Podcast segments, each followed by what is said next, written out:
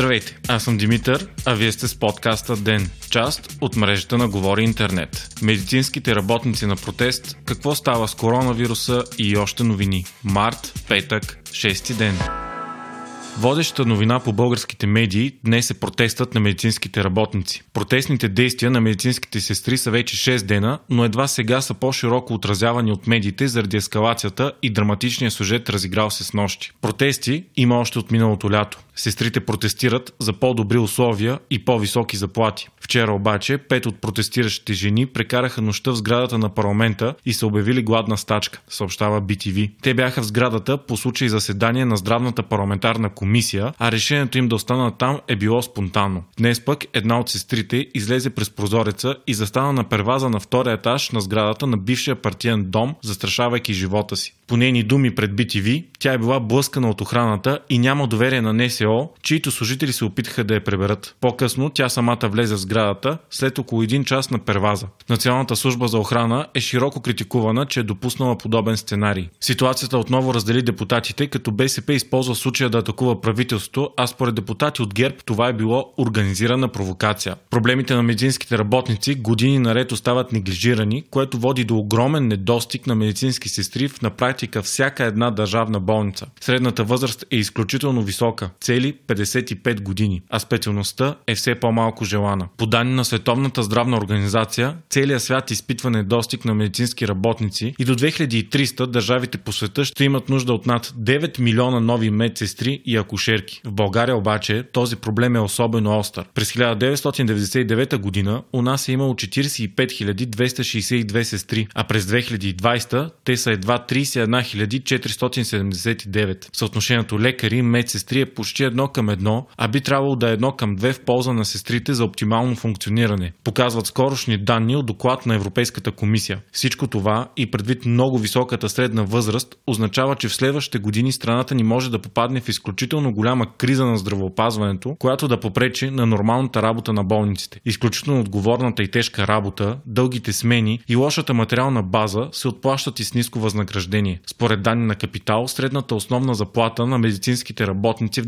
държавните и общинските болници е около 750 лева, а след добавки достига средномесечен размер около 1300 лева. В някои малки общински болници обаче средното основно възнаграждение на медицинските работници е едва 530 лева, а с добавките трудно стига 900 лева. При това говорим само за брутно възнаграждение, преди данъци. В някои големи софийски болници заплатите са много по-високи, но масово в страната те са под 950 лева.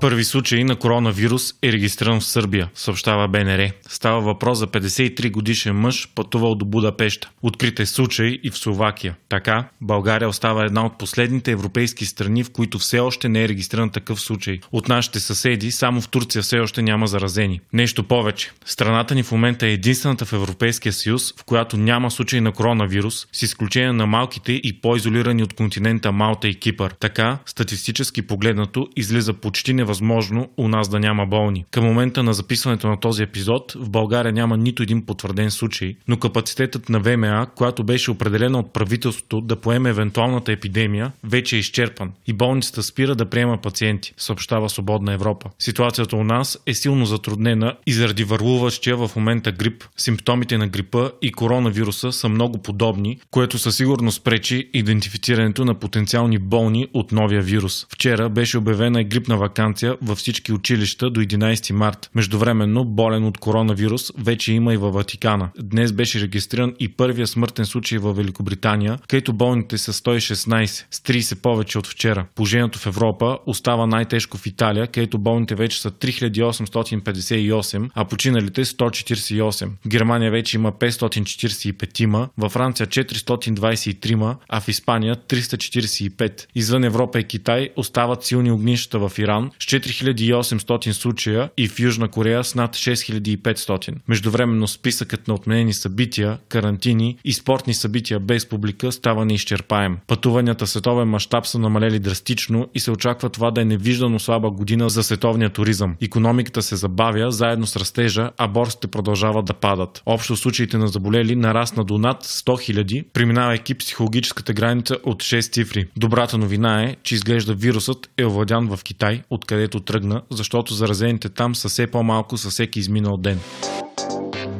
Новият марсход на НАСА се здоби с име, съобщава Нью Йорк Таймс. Той е Perseverance, превод постоянство. До сега наричан Марс 2020, той ще е петият ровър, който ще бъде изпратен на Марс и трябва да замени последният Curiosity. Подобно на всички останали имена на марсоходите и този е избран чрез конкурс. Били са получени 28 000 предложения, а негов кръстник е ученикът Алекс Мейдър, който иска да стане инженер и да работи за НАСА. Постоянство трябва да бъде изпратен в космоса в средата на юли тази година и да кацне в марсианският кратер Язъро през февруари 2021 година. Неговата основна цел ще е да търси останки от живот на червената планета. Чрез проби той ще се опита да намери останки от бактерии. Пробите ще бъдат взети от Марс и докарани до Земята в съвместна мисия на НАСА и Европейската космическа агенция през 2026 година.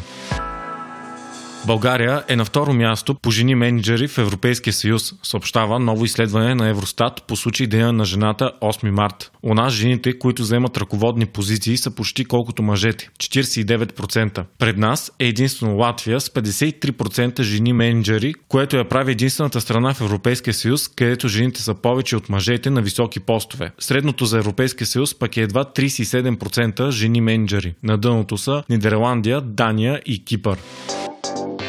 Вие слушахте подкаста Ден. Ден е част от мрежата на Говори Интернет. Водещ и главен редактор Димитър Панайотов. Аудиомонтаж Антон Велев. Ако искате да не изпускате епизод на Ден, не забравяйте да се абонирате в Spotify, Google Podcast или да ни оцените в Apple iTunes.